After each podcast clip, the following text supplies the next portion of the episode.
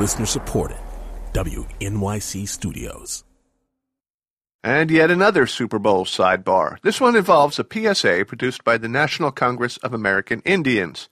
It argued that the name of the Washington NFL team, the Redskins, is a word Native Americans would never use. Unyielding, strong, indomitable.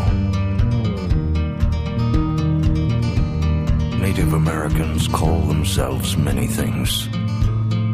The one thing they don't. That thing is a picture of the Redskins helmet. A few media outlets have already decided to drop the term, reasoning that it is at best offensive to Native Americans and at worst a slur not much different from the N-word. OTM producer Chris Neary has the story of one of those publications. The debate over whether the Washington Redskins should retain that name got supercharged last October when President Obama made a tepid statement about it. I've got to say, if I were the owner of the team, and I knew that there was a name of my team, even if it had a storied history that was offending a sizable group of people, I'd think about changing it. A few high-profile journalists have staked out stronger positions through the years. Bob Costas, ESPN's Stephen A. Smith, and editor Jillian McGoldrick.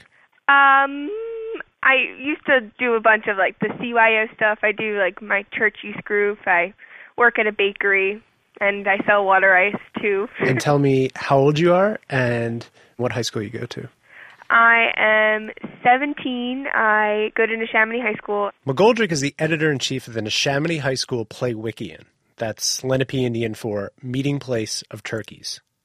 In October, the paper's editors took a vote and ran an editorial titled, Why We Won't Publish the R Word. They decided the R word was racist, and, quote, very much so. Kids were threatening to rip it up, use it for kindling. They said they were going to light it on fire. They were not going to read it. They refused to read it. They refused to touch it.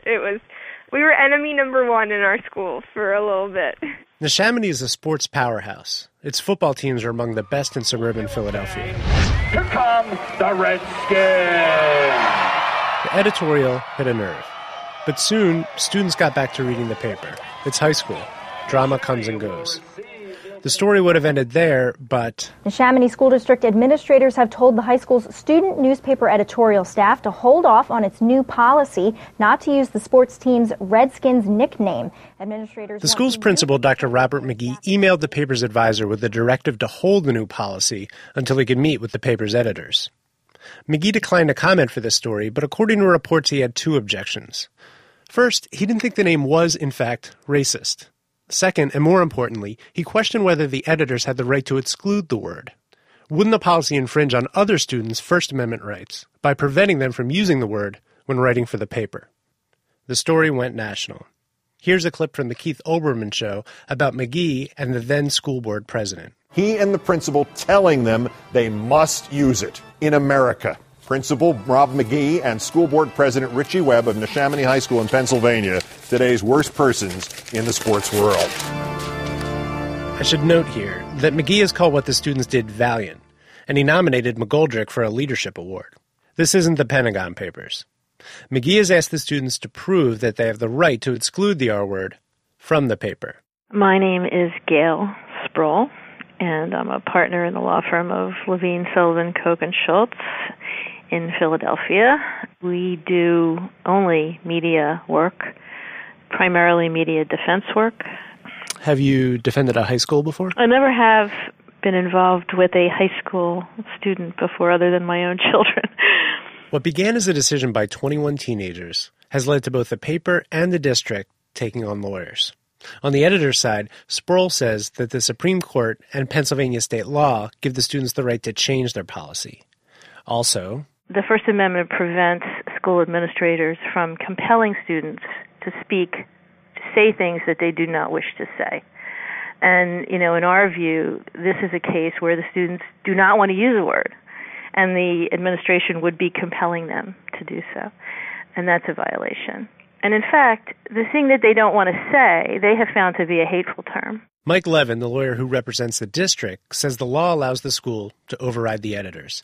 And anyway, The word Redskin is not thought of and has not been used in the Neshaminy School District as a term that means anything other than a term of distinction, a term of honor, a term of respect. So why are we arguing about the fact that some people might find it offensive because some people a long time ago may have used it in an offensive way? There may not be a single student at Neshaminy High School who means to offend when they use the term Redskins, and there probably aren't many Washington Redskins fans who do either. Nevertheless, right now, you won't find the word Redskin in the pages of the Playwickian. The students are on top while the lawyers are working it out. But here's something permanent. After reporting on the students' decision, a local paper in Neshaminy stopped using the word.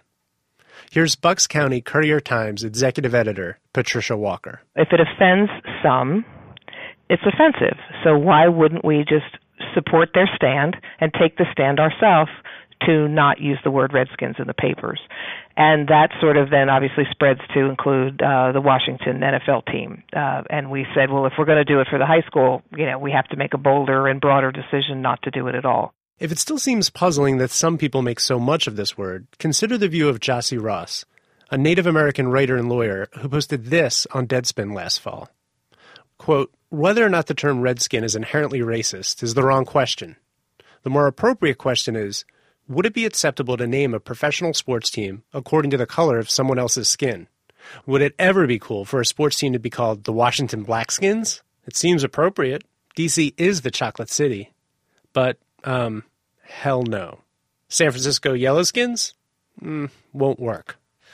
None of the above, he wrote, would be cool. For On The Media, I'm Chris Neary. Ain't nothing else about you.